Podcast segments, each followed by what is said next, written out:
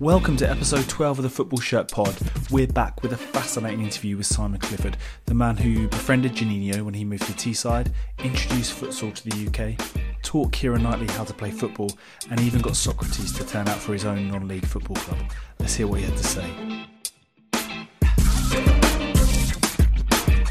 So, Simon, you have um, a, a, a extraordinary um, and actually, uh, and with all due respect, a slightly weird football story to tell because you were the the kind of school teacher who uh, became friends with Juninho what, in the mid 90s. You introduced Brazilian style coaching and, of course, futsal to, to England, owned and managed a semi pro football team, I think, and uh, gave a, an appearance to a certain Brazilian called Socrates. Worked with Gareth Bale and Theo Walcott at Southampton being consulted on f- a number of football uh, related films. Um, and now your latest project, which we'll come on to in a bit, is around uh, kind of helping coach players to become the kind of super honed footballers of the future. Have I have I missed anything with it with the, with that very brief run through? Not too much. That's about it, I think. okay.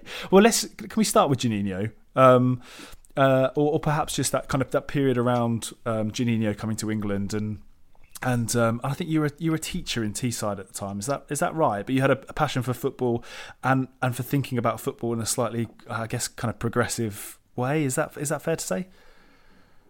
Yeah, I was actually, actually a teacher in Leeds, but I'm from Teesside. Right. I grew up uh, loving Middlesbrough Football Club. I think my first game was aged four or five, and um, then ended up going with my neighbour who was a season ticket holder and, and, and took me with him and loved everything about football. I loved the community coming together. I loved the I loved skillful players.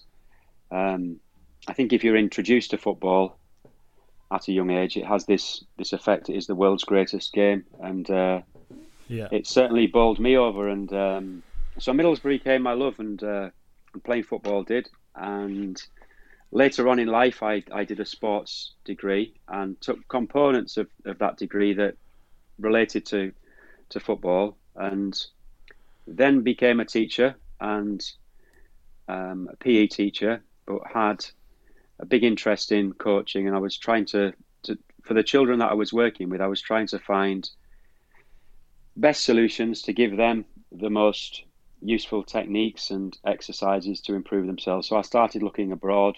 Yeah. As well as liking Boro, I, I fell in love with the '82 Brazil came when, team when that came along. Well, I was, I was, I was going to say just to jump in there because I guess Middlesbrough. No offense to Middlesbrough, but Middlesbrough in what are we talking the kind of early 80s mm-hmm. uh, weren't perhaps the most technically gifted football team in the world. Is that fair to say? We but, we had some great players. You know, I, be, okay. I began in the um, mid to late 70s. We had Graham Souness, then we had David Hodgson who went to Middlesbrough, Mark Proctor, yeah. Craig Johnston. My yeah. favourite player was a guy called, until I saw the Brazilians in 82, my favourite player was a guy called Terry Cochrane, right. who was a winger. Um, shirt, socks down, shirt out, number yeah. seven, did step overs. Yeah. I loved him. And uh, before seeing the Brazil 82 team, he was the probably the most skillful player that I'd, that I'd ever seen. So it, for me, all about Middlesbrough, had this affinity with Brazil. Yeah. And I wrote to our FA to try and get some information on the coaching in Brazil and how they went about the education of players there. And they more or less said that they're naturals in Brazil and there's, there's possibly no secret to it. And so there you go. Juninho signs for Middlesbrough. And I couldn't believe that we at Middlesbrough had a Brazilian player playing for us. Yeah. I couldn't believe it was the Brazil number 10. He was South American Player of the Year. And so, for a kind of research, after I finished my degree, I almost did a PhD in football. And yeah instead became a teacher. My wife was a couple of years older than me, wasn't keen on me carrying on studying, and so I ended up teaching. But the the football thing carried on for me, and so from a research point of view, really, really I wanted to I wanted to meet him. Okay, and how did that how did that meeting come about between you and Juninho? Well, um, I contacted the club, who obviously were getting a lot of requests to see him and to know him and all the rest of it. And I was pretty lucky in that um, his father with the players' families sat not too far away from the seat I was in, in the same block at the, River, at the Riverside okay, Stadium. Yeah, so yeah. I, I, just got talking to his dad one day. He invited me over to their house, and wow, it went from there. Amazing. So, so he, was his dad? But uh, did his dad move over with him when he when he joined Boro? Yes, his the ah. mum came, Lucia, Osvaldo, uh, the sister Ghislaine. It was a real wow family affair with Juninho. They were a tremendous family unit and a good example to other players of I think how having a, a strong family behind you can be really important. And even Juninho ended up coming back to Middlesbrough. Yeah. Uh, two other occasions, three times in total, but every time right up until he was 30, his family was with him.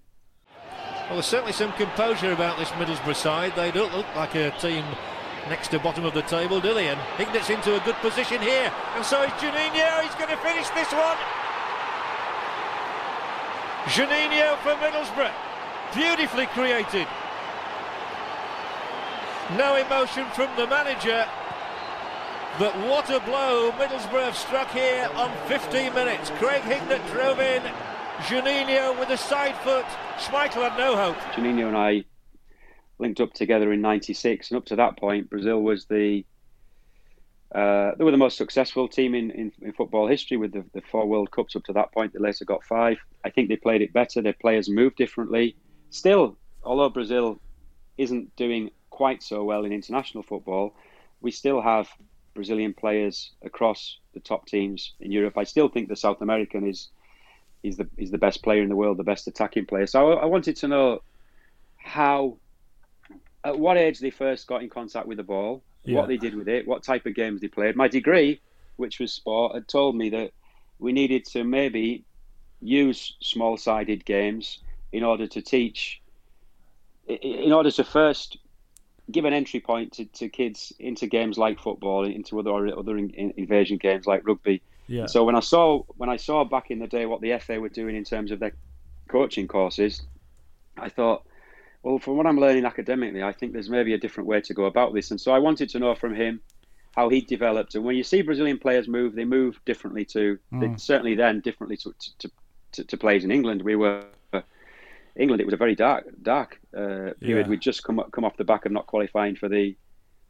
'94 World Cup. Yeah, um, we didn't have too many, other than Gascoigne. We didn't have too many. Okay, we did we did all right in Euro '96, but I think every home nation up to that point more or less had got to the semi-finals. Yeah. But uh, yeah, I wanted to know all of that, so we quickly became friends. I think his dad, because I was a teacher, was keen to for me to have him as a friend. He he broke through in Brazil at a club called Ituano, then being signed signed by Tele Santana, the great coach of Brazil in '82 and '86 at São Paulo, where he won a World Club Championships. Yeah, and was the hot property in Brazilian football. But there's a lot of hype around players. There's a lot of pressure in Brazil. A lot of people, and I think when Juninho, when Osvaldo got into Middlesbrough, I think he didn't. He wanted him to be kind of steady, and so he didn't really know any of the other footballers. They couldn't obviously speak Portuguese. He didn't speak English at the time. I set up,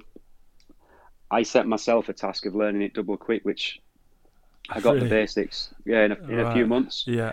And so I spent most nights there at his house, and we just talk football till about eleven o'clock at night. It was really? a, a, wonderful period. That's amazing because he's he's um he's a bright guy, isn't he, Juninho? Very. Yeah, yeah, yeah, yeah, yeah, yeah. And it must. I mean, that's one of those transfers. Actually, I remember at the time thinking, you know, there's certain transfers in the kind of, I guess, Premier League history that that that stood out because they, I guess, they kind of took the league in a slightly different direction. I'm thinking, you know, probably Bergkamp. Even actually going back as far as Klinsmann was an unusual one. Um, perhaps um, Juan Sebastian Veron when he came because it was he was you know a player at the peak of his power from what was then the, probably the strongest league in the world in in Italy, um, and then Juninho is always one that kind of came from nowhere, and it sort of set the the tone, I guess, for a, a, kind of new style, I guess, in the Premier League, or certainly a, a kind of move to um, the kind of pace had, had, moved towards foreign players, but it kind of quickened the pace, and it, he was a top level player as well. And it was such an odd transfer, though, wasn't it? It's such a strange one because he was, as you said, the, the sort of hottest property in, well, one of them in world football at the time.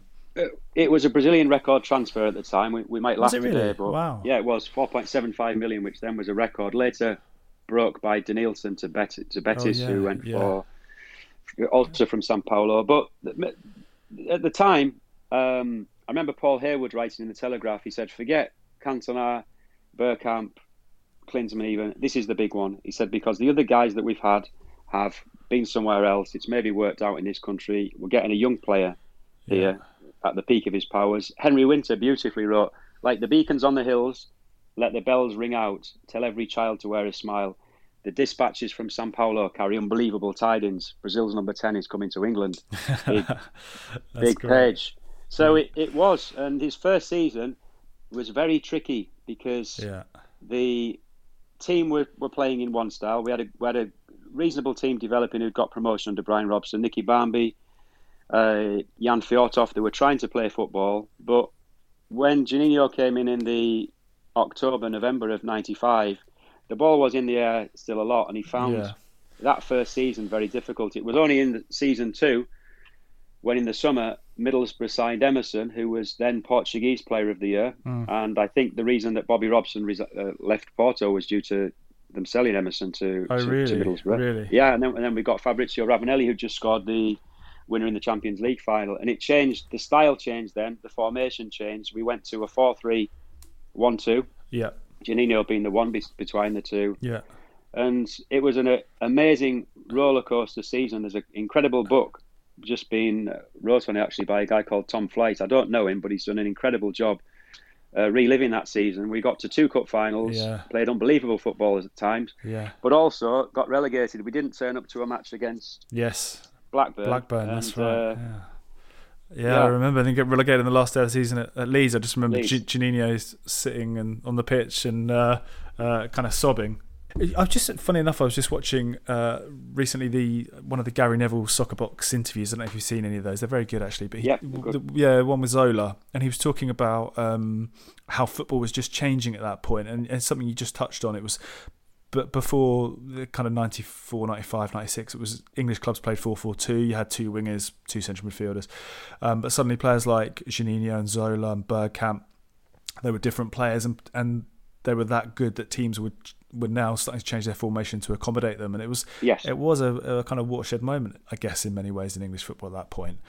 Um, but it's interesting you, you were talking there about contacting the FA and, and that period being quite bleak actually for English football because I know Italian 90 obviously England did very well um, and Euro 96 it's, it's hard to kind of know how good that team was I guess because we were mm. on home soil but mm. but but football wasn't great and, and 80s British football in the 80s was towards, certainly towards the end of the 80s was a, a, a bit dark wasn't it we were out of obviously out of Europe as well um, and you know how kind of I guess I wonder how what the sort of reaction was to you kind of asking these questions about what the FA were doing. Um, Andy, you, you you found a great quote from Howard Wilkinson, didn't you, about the kind of reaction to futsal as a as a, a kind of coaching method?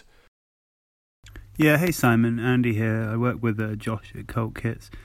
Uh, yeah, I believe the exact quote was At the end of the day, you have to play on a full size pitch with a ball that bounces, which is quite extraordinary. yeah, yeah, that sounds like Sergeant Wilko. It was a, it was, it was a very different time, and just from what I experienced, it was a difficult period for me in trying to do it. The FA is very different today. I have to say that the FA, in itself, we can't fault the FA for anything because the FA is is a organisation. It's not a you know it's made up of people human beings make mistakes and all the rest of it. I think the changes the FA have brought in the last Trevor Brooking him behind them, maybe 2009, 10 on. We are up there development wise now with the best in the world. Back then it was different, and it was very closed minded. I had a lot of resistance once I set up my soccer schools. And I mean, Juninho arranged a trip for me out to Brazil. I went out to Brazil in the summer of 97. I stayed in a cockroach infested sports stadium at the University of Sao Paulo, but I was in heaven.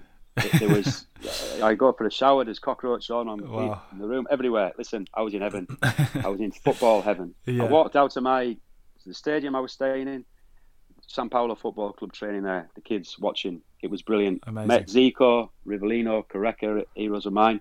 I came back from that trip and I asked everybody in Brazil, I said, why does Brazil do so well? They told me all two or three answers each, but futsal was always in the, the top two or three. Yeah. And Juninho had said to me, one day I was in the car with him, and he said to me, Is Manchester United training the same as Middlesbrough? Is that is, is, is it the whole sort of thing? I said, they've got better players. I said, I, I said, I, I, think it is. I said, uh, you know, we've obviously got Brian here, who's a great man, but Brian's knows what he knows. Yeah. But it, I said he's come from Man United, and Juninho says incredible, incredible, Yeah. incredible, incredible. Yeah. Okay, but because he says even the smallest street corner club in Brazil has a better approach and structure to training than all seen here. And I went to Brazil. I thought to myself at the time, what a weird thing to say. When I went to Brazil, I saw he was right, and I came back from that trip. I thought I've got to give my job up. I was obsessed with changing English football and bringing some of that here, and felt like I had to do it. Within BBC came out to, to Brazil with me on that trip. Yeah. I was there about six, seven weeks. They made a documentary, which Glenn Hoddle saw, who was the England manager. He sent uh, John Gorman down to meet me, Really. uh, who was England assistant. Yeah. And John said to me, "We want you to get you to work with Graeme Le Saux. We need to treat, teach him a trick. We need to this and this futsal." Said when Glenn and I were at Swindon, we changed the Swindon kit to Brazil colours, hoping to get them playing like Brazil. he said, "You're you're actually doing it the proper way. You want to get involved." They asked me to set up a trip for them to Brazil, Really? like I had, which Yeah. I did. The FA then blocked that. Seriously. And there was yeah, there was all sorts of. I mean, Howard Wilkinson, again, is a tremendous person, and we have to give him credit for what we've got in St George's and all of that. But at Yeah. that time, you know, I don't think the FA had been to Brazil and looked, and I was, you know, I I met Howard, um, and you know, basically said, "What do you think? Why don't we do this?" And you know, there was a bit of toing and froing in the press, and but they weren't they weren't into it at all. And um, as I say, a difficult time. Some clubs were great. Colin Harvey at Everton, Middlesbrough Football Clubs, Man United had me in there, uh, Newcastle. So, Yeah. so over the next years, I got working with clubs in the the lower levels. But yeah, it was a different time. Yeah. So so you went out to Brazil seven to eight weeks, and you're you're meeting. I mean, football royalty at that point. That must have been unbelievable. Well, it was. It, I think it was six, seven weeks the first trip. In fact, Juninho's dad organised me the trip first of all, and he got it wrong. He, I would have only gone for a week in '97. At the time, I didn't have a lot of money, and that he'd messed this trip up type of thing was a bit of a disaster to me. He'd sent me over there in what was carnival, when there's no there's no football. Yeah. So he only t- he told me about a week before. He said, I've, uh, "These dates," he said, "It's all off." And I was like, "Well, do I go anyway?" He says, "There's going to be nothing on." So that was, you know, at the time you're like, "Oh dear me," but it it ended up. I changed things and went for the whole summer holidays. And as I say, BBC ended up coming. I borrowed money then off the teaching union. I didn't tell my wife, which was very bad of me. I borrowed five grand Yeah. and that funded me being out there all summer. And then I, I said to Juninho's, to Osvaldo one night at their house, I said, right, I'd like to meet, when I go, I'd like to meet Pele, Zico, Rivellino, Torreca. He's listening to me. Yeah. And he said, uh, Simon, this, this people is very busy. he said, my son is the number 10 in Brazil. He, he, he has not met these people. but I was so full of enthusiasm and naivety, I, I cracked on with it. Yeah. And yeah. but getting there, when I, I landed in Brazil, the first couple of days, it was raining in Sao Paulo, and there wasn't much.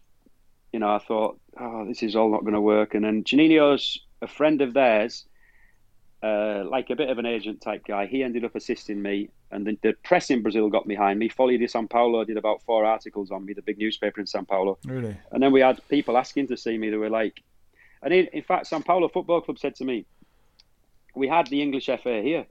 I said, "Oh, I didn't think they've ever been." He said, "No, we had the England's under 16s team." Right. He said, "We we beat them four 0 and then said to them, he said they came last year, the year before. We then said to them, "Do you want to see the training, or do you want to see how we train?" He said they were, they went um, straight off to the airport. So I I, I couldn't understand. I mean, Yeah. even futsal, futsal was known as a game. It hadn't been joined up for its benefits outside of Brazil Mm. as a as a key developer for eleven-a-side football. In fact, in English-speaking world, it, it wasn't. And you, it, honestly, it's uh, we, the world has changed so much. I mean, we've got Yeah. the internet. Obviously, we're sharing information, but that that then it was a real dark ages. Yeah, no, definitely. I mean, I can I can remember playing, you know, junior football uh, from probably eight on full size pitches, uh, Yeah. full size goals. You know, obviously the bigger players were the ones who were the best because they were hmm bigger, more physically strong, quicker, Mhm. could kick the ball further and higher and harder and all the rest of it. And and you know that's even that that took a long time to change though. Um, and even when you're at that age and playing the game, you kind of thought this is a bit odd. Why are we? Why are we and, you, and and you're sort of aware. Uh, I was definitely aware when I was a, a kid playing football of coaching methods in Holland, for example, where you know, I think kids were grouped on their size as opposed to their age, and you know, but but uh, whether it was a sort of um, you know kind of unconscious arrogance perhaps on the part of of English football or the FA because we've we've always claimed to own the game. I don't know. I'm not for, sure. For sure, for sure, there was that, and there was that even into the '90s. I mean, in various other ways, we had the organisation I set up. We had great pressure from the FA. Um, some of it not too gentlemanly, if you like. Yeah. Trying to, you know, nobblers, if you like. Or it was insane when you, you're thinking, hang on, you're not there to develop the game or to.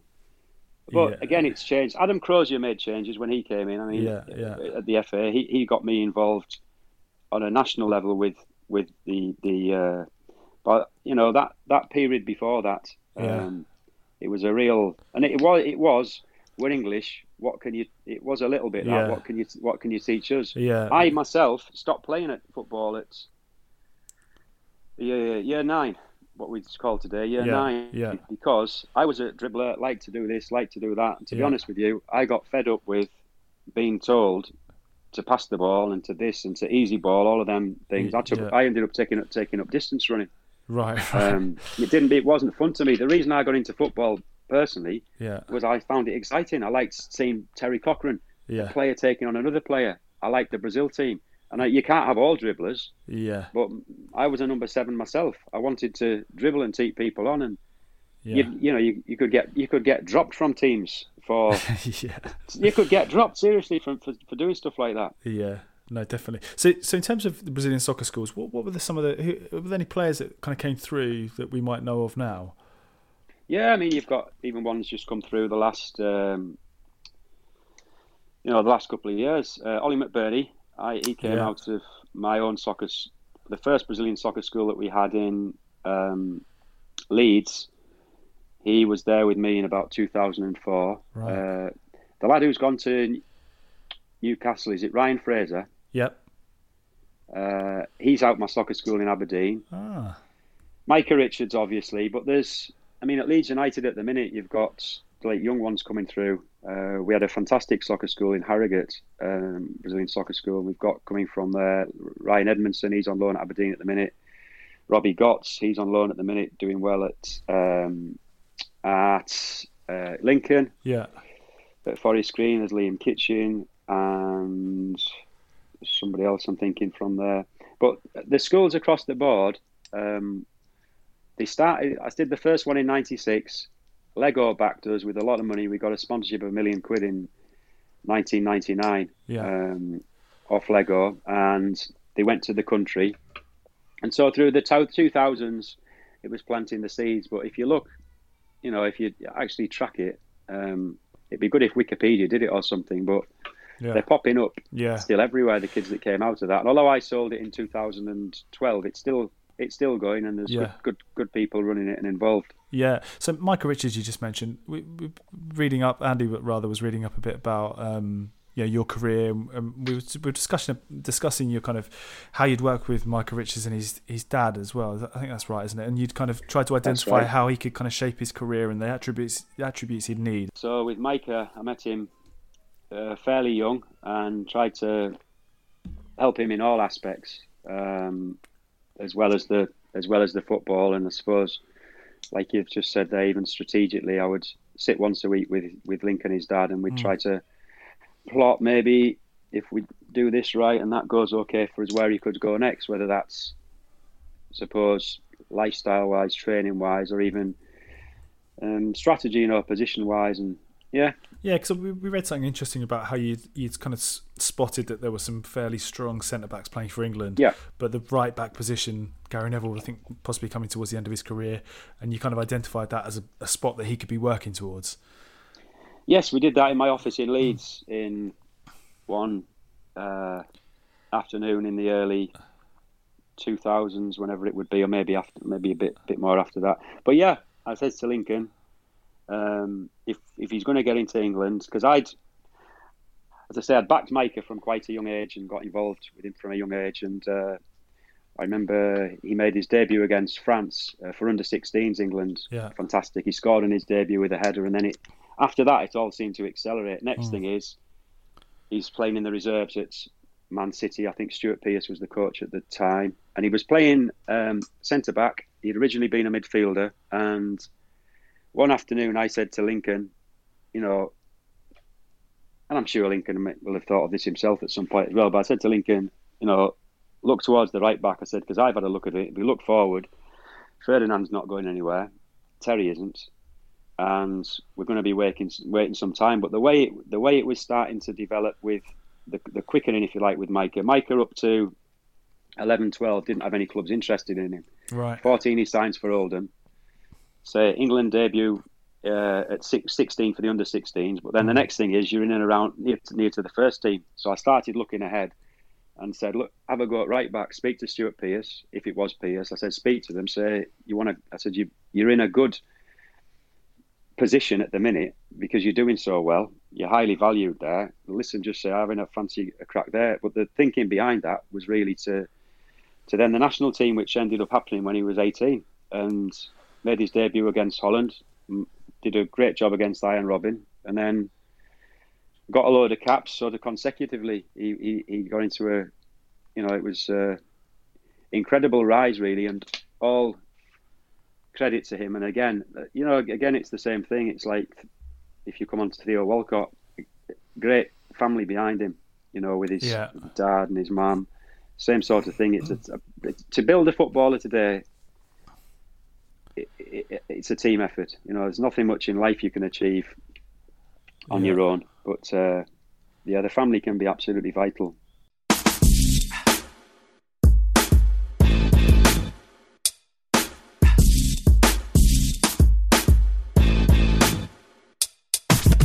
Should we, can we talk about um, Southampton? Because you, you had a, a relatively brief spell working with Sir Clive Woodward, I think. Is that right?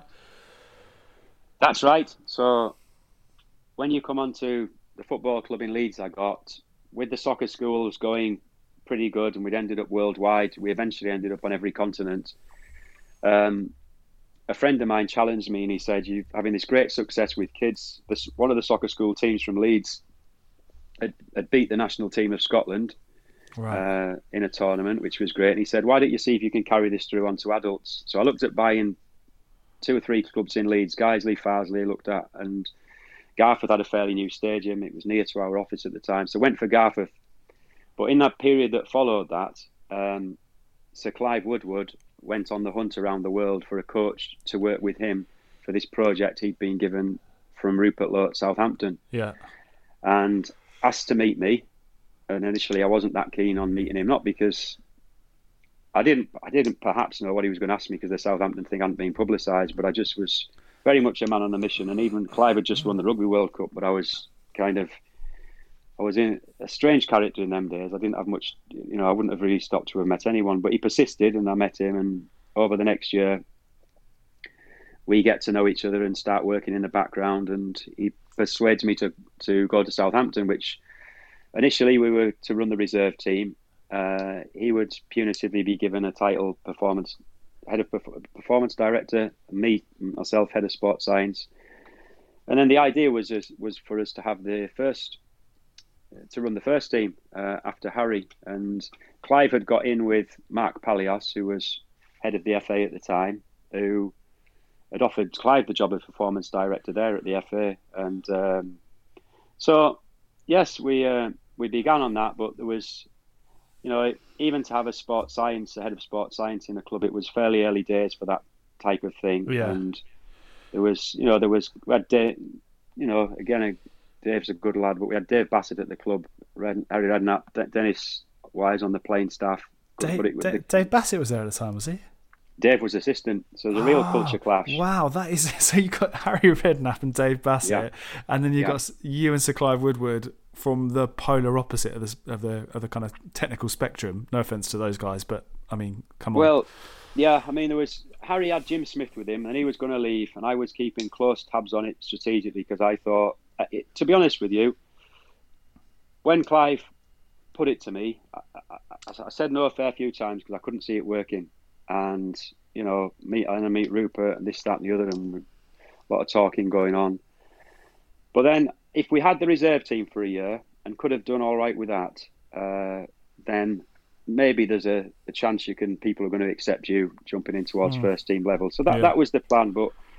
The, things started getting muddy. And I remember one day I was on my bicycle, but I must have had some ear, earphones or some device with my phone, and Rupert Lowe called me. I was driving into Leeds. It was about five, six miles driving, cycling in, and he said, "Clive's at the Lions," which I knew he was, and it was wherever he was. It was the, the middle of the, you know what I mean, middle of the night. Yeah. He said, uh, "Harry's trying to bring in Dennis Wise for two grand a week." Sorry, he said trying to bring in Dennis Wise, and I said I wouldn't do it. I said that's just going to add to their sort of. And he said, "Well, I can't get hold of him." I said, "Well, we've already we've got Dave Bassett in now." I said, "Dennis Wise is coming in as well." I said, "He said, well, he's only he's going to come for two grand a week. It's hard for me to say no, but I, when I look at it, it if Harry, yeah, it, the, they ended up with you know it was as you say it was a culture clash, and and even before I went, I thought this is now a mountain to climb. Really, we've got mm. Harry. He's a bit old school. We've got Dave Bassett. We've got Dennis joining I don't know. So Dennis was um, joining. Dennis was joining the coaching staff, was he? He wasn't. He was a player, but he'd already been manager by that point of uh, Millwall. Okay. So you know that he wasn't going to be a normal player, if you know yeah, what I mean. Yeah, yeah. yeah? And again, Dennis, Dennis is forward thinking himself, and that was prejudiced of me to, to be prejudging him. But yeah, uh, obviously, if there's if there's dispute or something like that, he's he'd be jumping to their side maybe rather than ours. Yeah, yeah, of course. That's that's that's really interesting though, because I guess it's a bit like you know back in the sort of mid '90s where you were trying to pitch and and champion these different training methods. You were you were finding that resistance with I guess the establishment at the time, and then suddenly, you know, eight years on or nine years on from that. you're kind of in a similar situation really where you're you're the kind of progressive uh, you know modern kind of uh, uh, kind of method champion, and then you're you're you're pitched into a situation with you know Harry Redknapp, obviously a hugely successful manager. I don't mean to, to kind of disparage him at all, but you know probably slightly old school. I think it's fair to say that must have been that must have been quite a challenge.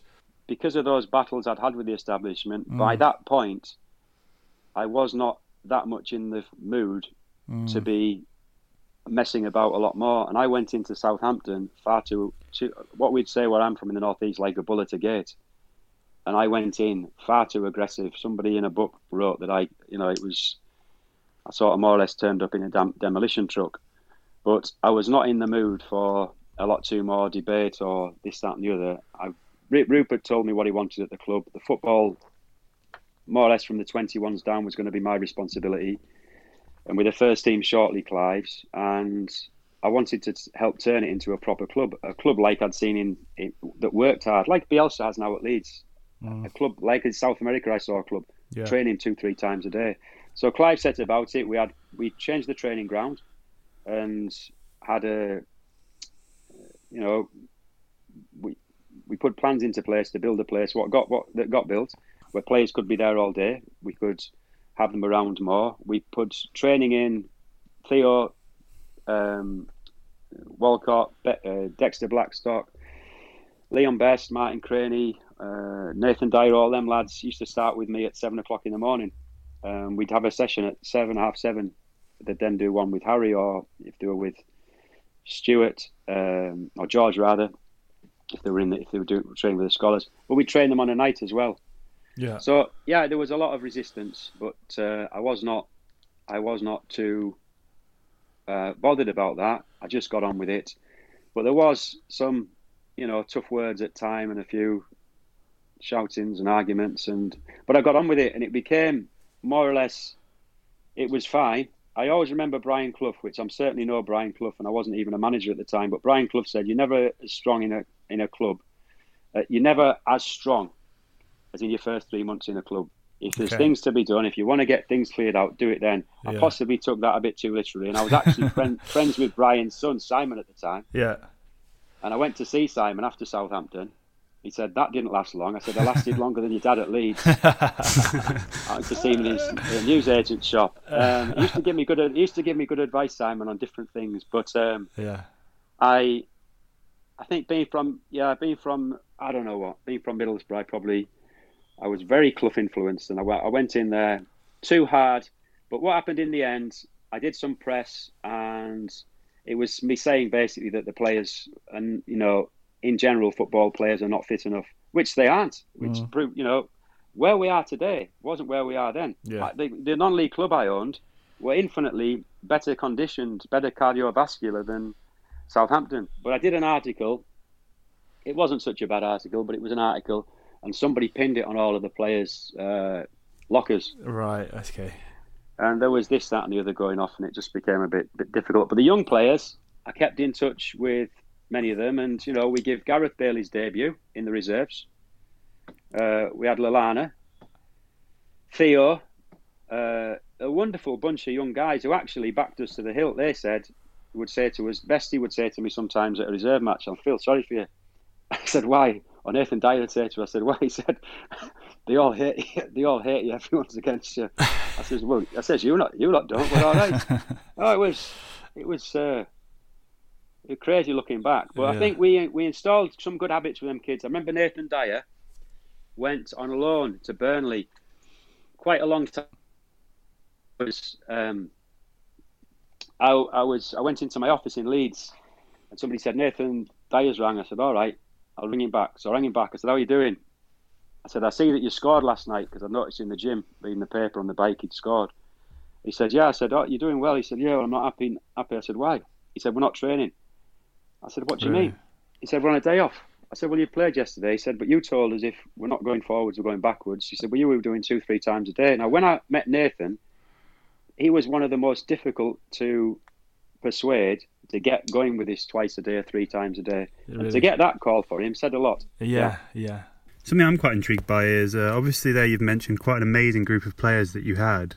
Uh, I mean, that included Lallana and Bale, who are now Champions League winners. Uh, at the time, was it obvious that they were very good, or did anyone particularly stand out to you, or, or didn't? Uh, yeah, the ones that it's often what you find with players and what you find in life. The ones that stand out in that age invariably are not the ones that will come through because they're getting a lot of praise, they're getting a lot of, um, you know, affirmation from self affirmation or people around them telling them, yeah, you're doing good, you're doing good.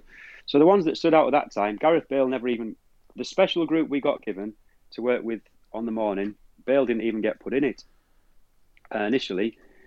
And that was the group that we were given was essentially that which was going to be the Southampton first team in two years to come if we went with a very young team. So it was Martin Cranie, Dexter Blackstock, David McGoldrick, Theo Walcott, Nathan Dyer, Leon Best, uh, Matty Mills, one or two others I'd be missing off. Lallana didn't make that cut, and nor did um, Bale. But we so it was up to them to work their way into that group, and that was the carrot to them. So Clive and I would take this little group, we'd take them around Clive's apartment. Clive would show them this trophy Jonny Wilkinson had won, and we were trying to say to them, "You can be a Jonny Wilkinson of football. Let's forget Pele. Let's forget Maradona. We didn't have Ronaldo had come through at that point.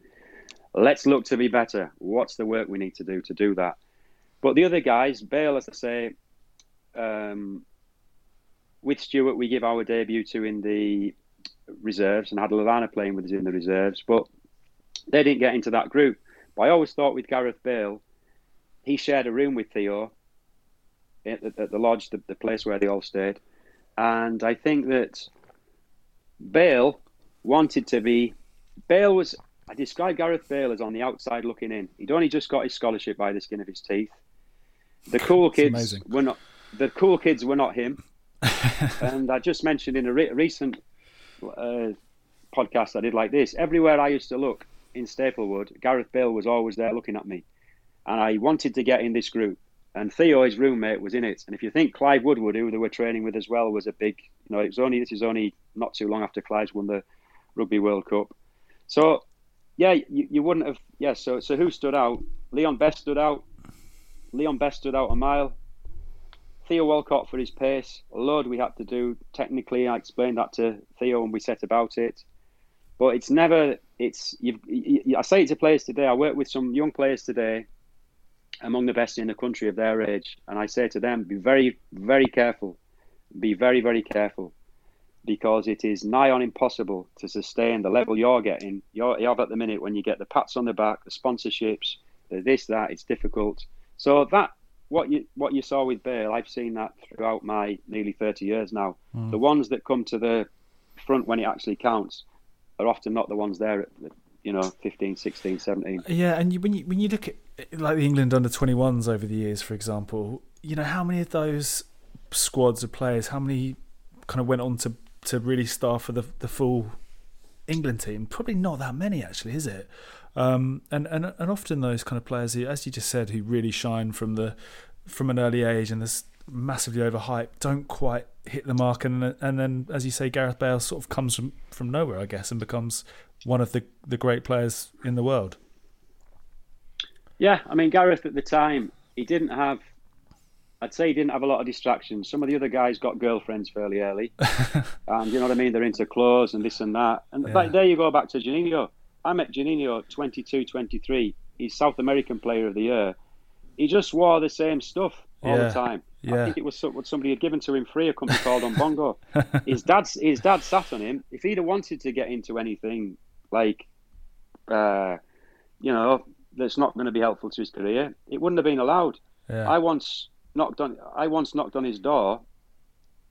He came down the stairs in his Brazil number ten shorts. He'd been on a computer game because he was Brazil number ten, but wearing a little green T-shirt. His dad bollocked him for being late uh, down the, the, stairs to me.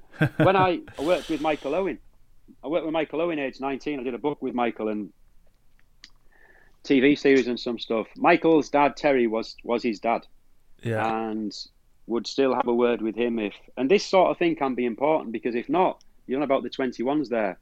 People get ahead of themselves. It can it happens to us all. Yeah. Um, in my my working life myself in my thirties, I went totally off course. So, you know, poor, poor young, you know, young players. It's so they need help, need help and structure around them and they need they need people keeping their feet on the floor.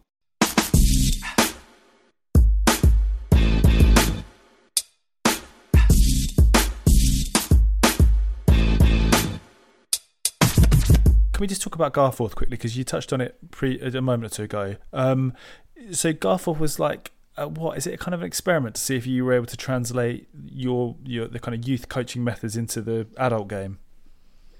Essentially, yeah, and we, we also had that many um, kids starting to come through from our soccer schools. Um, you know, not sort of senior players, but people of 14, 15 that maybe were, were not able to get access to professional academies because they didn't want those type of players at the time. Yeah. Skillful players or smaller players even. So, bit of an outlet for them.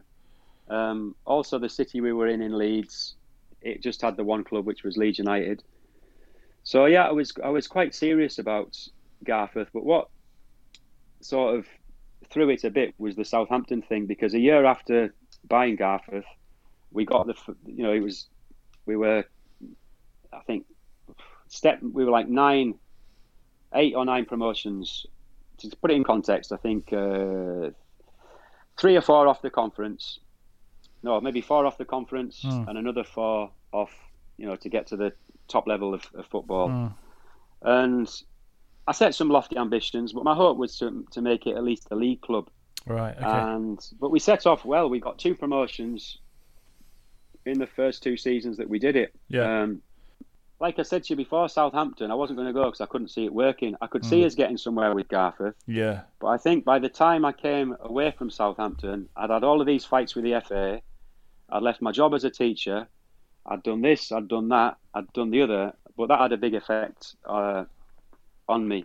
Yeah. And you know, yeah. I take responsibility. Most of it was self-inflicted. I was I was far too uh, aggressive at the time, and I was far too impatient and yeah. un, unthinking about you know other people around me, and even you know even get even yeah, I was I was very young, and I was I was I was driven, but too too driven. Yeah, yeah too too inspired by Brian Clough. You, you obviously, but just to go back to Garforth, you you you obviously got Socrates and was it Careca as well? You yeah, so yeah, Socrates came uh, just before I went to Southampton in the year we got the first promotion. He came to help me promote the whole project. Yeah, and turned out for us on a very memorable day. What a what a, what a, what a moment. man he was. Perhaps unique in football history. Never to be forgotten by the thousands who turned up to marvel, to pay tribute, or just to see. The great Socrates, a samba superstar at Garforth Town. From the mighty Maracanã to Wheatley Park. It's still one touch stuff, and he still wants to direct the play, but he spent most of the game on the bench.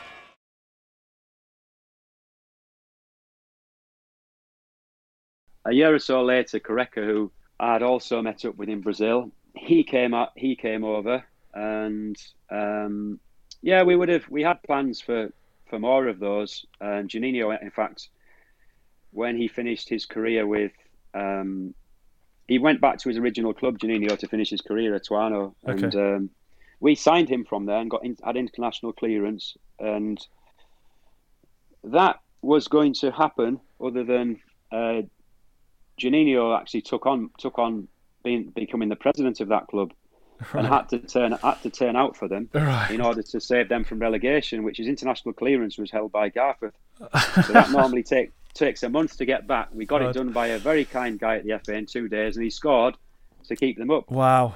What a great So story. there was him. We we had to go for Romario and agreed a hundred grand for him and for Cafu at one point. The problem with why the Romario didn't happen, he paused it. I think this was about 2000 and maybe six. He paused it because he was he paused agreeing with it with us because he was on the verge of scoring what he thought was a thousandth goal, and he didn't want that to be doing it at right. with us, so we, we could do it after that. And then Cafu, we um, he was he was finishing up in Italy, and we dealt with um, Carlos Alberto Torres, the Brazil captain, with Carlos's son, Carlos Alexandre, Yeah. and that nearly happened. We got together some money off a sponsor for um, yeah, so Amazing. good, good, uh, good, good memories, of, you know, uh, being able to put people, a smile on people's face, bringing guys like that over.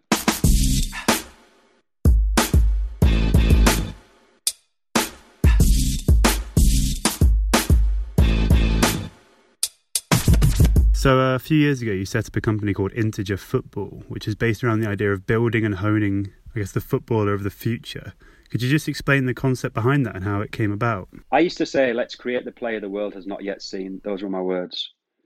The player that doesn't exist. And I'd, I'd say to them, it's going to need this. And maybe the parts I came up with was were about 14 or 15. And to a large extent, that's what Ronaldo, I was going to to say, large uh, were you were you were you describing Ronaldo before Ronaldo happened?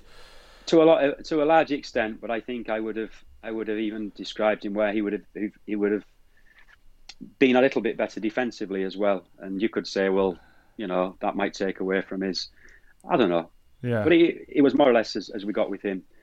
So then in, in the, the latter years, I started to, the game's changed so much. The surface, the, the surface that we play on has changed.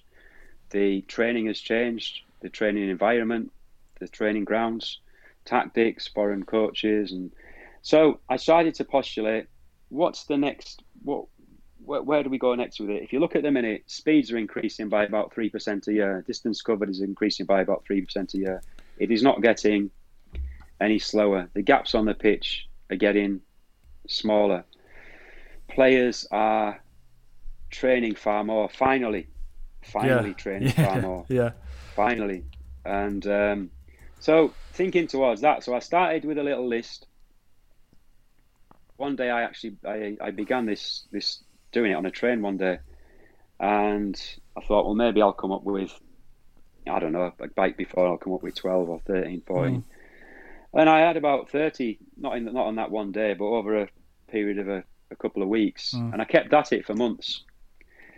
And then got to what you would call a saturation point, where whatever I was coming up with, it wasn't different to, to, to that which I'd already got. And there was nothing new coming out. And so I, I thought, well, maybe there's going to be 50, 60 here. So I did it all up, and yeah, there was 132 Crikey. and at the same and 60% probably psychological Yeah. characteristics or what I'd say prerequisites of the future elite footballer. And yes, you're not going to need all of them, and you're not going to. But I, I was trying to uh, imagine something that hasn't yet existed again, but has got and, and looking at what you need, being the 24 hour professional, what you need in terms of your lifestyle and just all aspects. So that ended up at about 132. Wow. In the years that followed, it got a bit further. It's nearer to 150 now. And at the same point, I got working with players again. People, some people were asking me, would I work with this guy? Would I work with some some people I knew from the past and different people I knew from football, ex players. Um, recommend somebody to me. So I started working with individuals and was enjoying it. And I suppose I used my list as a bit of a basis. I mean, they're obviously all those parts are not as important as some of them would not be relevant at all to younger players. And so started working towards that and had some degree of success. And so a group of younger players the last couple of years, and then working with professionals as well. So, in a formal sense now, I work with a football agency up here in Yorkshire, and I mentor all of the players that that that they have, and you know, there's Premier League players and so it's a very happy life. Just, just we haven't got much more time with you, I know, Simon. So just want to really quickly talk to you about the film consultancy work you've been involved in. Uh, Bend It Like Beckham, I think, and um, only one Jimmy Grimes. I'm sorry, I haven't seen the film, so Grimble. Grimble, apologies. Yeah. So how, how has that kind of come about? Because do you know what? One of my pet hates growing up was watching football in films, and it's just so unbelievably bad. Um, and and and having seen Bend It Like Beckham, it's refreshingly uh, accurate actually. So I wondered how, how that kind of came about and, um, and how you go about trying to teach somebody how to like act football. Yeah, well, it came about 1998. I did a piece for Channel 4 on the work I was doing at the time in Leeds. And I said on the piece, we need to get away from this thinking that people are born to play football, mm. good or not. It can be developed and taught like anything else. And even that at the time was the fact of practice making you better in football was even not a, not a common notion, believe it or not. And I would think, well, why do people think anybody gets better at golf or at or yeah. yeah. You know, these poor people who lose the use of their arms, yet they can do paintings with their feet. They didn't have that ability, yeah. that level of, you know, yeah. fine motor skill in the feet at the beginning. I think, yeah, dear me. So I did, I did this piece on Channel Four, and a, a, lady got in touch with me following. She said, "We're from Pathé, a film company, yeah. And we're doing a film with Robert Carlyle and Ray Winstone that's out in, I don't know what it was, a year. The lad that we've cast, uh, no, she wasn't from Pathé, it was the production company. She said Pathé is pulling the money because he can't play football. They've been and seen him, and the whole thing's sort of coming down. We've seen you say on TV you could turn anyone into a footballer. Yeah. Would you be able to help us? And I said, if he's got two arms and legs, then I would not too bad. Yeah, maybe I maybe I could. Yeah. Um, so I think they gave me about 50 grand to work with him, which at the time we didn't really have anything. Yeah. So before I got Lego sponsorship and all the rest of it, that money from Jimmy Grimble was vital in, in us starting to build an organisation. So right. I met Lewis McKenzie, who played Jimmy Grimble. Yeah. And was he was he that him, bad? Was he that bad? I, well, when I met him, I regretted what I said. um, but we set about it, maybe training eight hours a day. We had three months, and the film didn't you know, change the world. But we got a couple of great reviews. One in Empire magazine said credit to McKenzie for proficient performance, as he was no doubt cast due to his unbelievable ball skills. Another review Amazing. said to get the victory might have had Pele. Uh, this guy, you know, so good. That led to Bend It Like Beckham, which yeah, it was a bit of a sin- similar situation. Gurinder Chadha had no money. She didn't understand much about filming football, and didn't understand that the girls that she was cast couldn't do the stuff that they were yeah. writing down in the script. So yeah. I, I, agreed to work for that for free. Oh right. And did, so did that for about five months. And yeah. then I choreographed that for them, which I'd done Jimmy Grimble as well. Oh, amazing. That led to one in America Will Ferrell. Oh, we, we have to ask, yeah we have to ask you about this. So obviously Will Ferrell, owner or majority shareholder, I don't know what exactly the title is of LAFC now, big big football slash soccer fan. Was mm. that was he a football fan before that film, or was it, or, did the film play some part in his kind of? Not like... sure. I didn't have too much to do with right. Will at all. Okay. My main job was to coach the two kids, the two Italian kids who were the main stars, and okay. not sure. Okay. Uh, let's say let's say it did then. Let's say you're responsible for his. Could uh, done. Yeah. My only contact with him really was one sharing a lift with him. Oh, okay. not not too much on the pitch at all. I was more with the the players in yeah, that one. Yeah. Um, so did that. Did after that the Damned United, which I enjoyed from a Cloughie point of view. Oh yeah, I bet. Uh, David, you know, Peace helped me to get that. Was the author? Yeah. Uh, coached them, and then I did the English game last year. And along the way, there's there's other ones I've been offered, and I'm not sure I would ever done when I do one again. I've done five. I think I've done more or less. Yeah. Works out about one every every. I don't know. I've done one one in the nineties, one in the two thousands or two. Yeah. Done this. yeah. It's been spaced out, but it take it takes a lot of time, and you put you put you put your all into it. But when you say how do you go about it, it's just like coaching a player. Okay. But when you get Keira, Keira or Mindy, or if you get one of the guys on the English game, if they've never played football before, then it's essentially like beginning with a three, four year old, and you do the sort of stuff you might do with them. wow. But you give them a lot, and you give them a little bit of a program, and um, yeah. buy into it. It's uh, Yeah. yeah. So I've enjoyed doing them. Yeah, yeah, that's great. Just really quickly before we let we let you go, we've got to talk to you about football shirts. Um, I- you understand? I think you might have let slip the you, you are a bit of a collector. Is that is that right? I am a collector. Yeah. Okay, what sort what what kind of shirts are we talking about in your collection, and which is your most treasured? Um, my most treasured. Oh. Well, I started collecting them. It, my collection, I've never really sort of put it out there and showed it, but my collection is around Brazil and Middlesbrough. Um, Yeah. Anything Brazil, whether it was training kit that's sort of you know match one player stuff, oh wow, um, players' actual shirts, Middlesbrough shirts that are that that are players that are around the era era, era that I support supported and had my most enjoyable seasons as a supporter. But also on Brazilian players and some of the clubs they played for. So I got a lot of Milan stuff through uh, a contact. They had a lot of Brazilian players there. Ronaldo, Ronaldinho was there. Cafu was obviously there. Kaká. wait, these are match um, these are match worn. No, not always. Not always. No, but some of it's training kit and things like that. Oh. It's you know match. What would you call that? Would you call that match issued? No, Uh, no, not match issued. Um, I'm, Anyway, I'm not sure, but yeah, players- yeah, yeah, proper yeah, stuff that yeah. proper stuff that the players get. Okay, and what is um, what is your most treasured item? Treasured. Um, well, I'd say it was probably actually a shirt that Micah Richards gave me, which right. isn't something I collected, but Yeah. it, it represented hard work from him.